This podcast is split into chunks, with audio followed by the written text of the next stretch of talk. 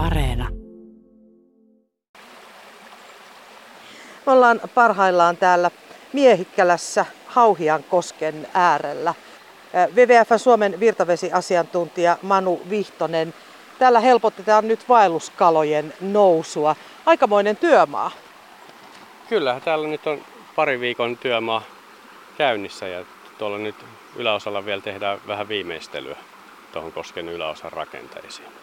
Tarkoitus on siis, että vaelluskalat nousisivat nyt vähän uutta reittiä tonne ylös. Te olette aikaisemmin tehneet tuolla Vaalimaan joella Savankoskella saman homman. Tämä on ilmeisesti siitä seuraava etappi. Kyllä on seuraava etappi ja tämä on osittainen este. Tämä ei ihan täydellinen este ollut sillä tavoin kuin se Savankoski, mutta tämä oli kuitenkin tärkeää, että niin tota, tästä vaan niin iso, isoimmat ja voimakkaimmat kalat pääsi ainoastaan hyvällä vesimäärällä niin hyppäämään, mutta me haluttiin niin nyt tätä, tätä samaa työtapaa ja, ja tota, kunnostustapaa niin sitten niin tässä on, onneksi niin Markku Hauhia oli tässä sitten aloitteellinen ja halusi, että niin tä, tä, tässä suojataan tämä myllyrakenne. Ja se taas istuu sitten tähän meidän vauhtia vaelluksen hankkeeseen hyvin, että me tehdään tiivistä yhteistyötä ely kanssa ja sitten museoihmisten kanssa. Ja tutkimuslaitosten. Että, niin tota, tämä soveltuu siihen hyvin. Nyt tota veden virtausta todella yritetään muuttaa tuolla ylempänä. Siis tästä se katsottuna tuolla ylempänä on isompia siirtolohkareita laitettu. Ja nyt tuo uoma näyttää vielä aika kuivalta, eli työ on toistaiseksi vielä vähän kesken. No joo, tällä hetkellä tuonne menee vielä myllykanavaa, menee vettä, mutta sinne sitten jatkossa menee sitten pienvesimäärä ja se päävirtaus tulee tänne. Ja nyt on tietysti kesän kuivin hetki meneillä, että Vaalimaan jo, joillakin niin virtaamat menee erittäin vähäiseksi. Mutta niin tota, täällä justiinsa tulva-aikana niin kyllä on valtavat kuohutkin taas toisaalta. Että tällähän me ei voida oikeastaan nyt mitään, että meidän valuma-alueita on näin rankasti käsitelty ja ojitettu ja on tätä maankäyttöä, että virtaaman vaihtelut on suuri, mutta me tehdään kaikkemme, että niin tota, siellä löytyy se tasapainokin myös virtavesiluonnon ja ihmisen välillä. Kerro, mitä kaikkea tässä nyt on tehty ja, ja mitä tässä tullaan vielä ihan konkreettisesti tekemään?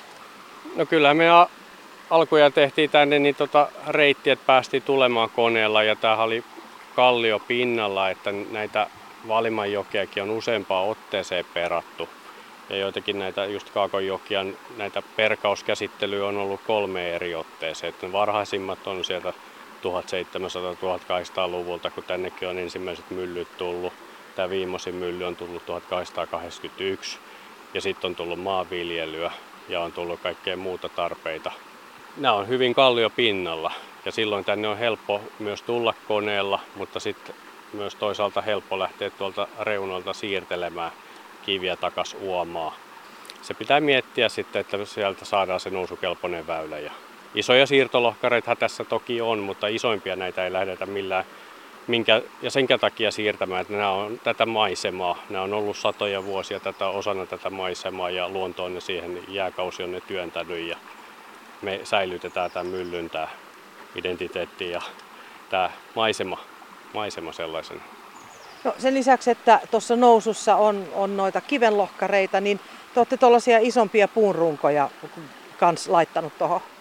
No pui, puita, puut kuuluu tänne jokeen, että niitä on tällaisen luonnon tilasella ja jos me mennään tuosta valtakunnan rajan taakse, missä on tota, Veneen puolella säilynyt luonnontilaisena näitä, niin siellä on paljon puita joessa ja ne toimii niin kuin täälläkin, niin heti ilmestyy paljon sudenkorentoja ja hyönteisiä ja, ja sitten kun tuodaan uutta kiveä, että siellä ei ole vesisammalta, niin me halutaan sitten puilla vauhdittaa sitä eliöstön, pohjaeläimistön ja tota hyönteisten runsastumista ja se taas poikii ravuille ja kaloille ruokaa. Ja me myös huolehditaan tässä, että jää tätä puustoa tähän reunoille. Että nämä sitoo tietysti penkkaa, mutta näillä helteillä antaa tätä arvokasta varjoa, että vesi ei lämpene sitten täällä.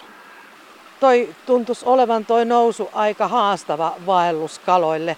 Joksi siitä on yhtään mennyt, onko näkynyt? Kyllä tuossa heti työn alussa näkyy taimen, hyppäs kalliolle ja tota, siellä, siellä pari vuotta sitten tuossa Savankoskella, kun työtä oltiin saamassa valmiiksi, niin ensimmäinen taimen jo hurautti kalatien ylös, että niin tota, siinä nähtiin konkreettisesti, että se reitti toimii. Mutta nämä meidän vaelluskalathan aktivoituu aina näiden suurempien virtaamien aikaa.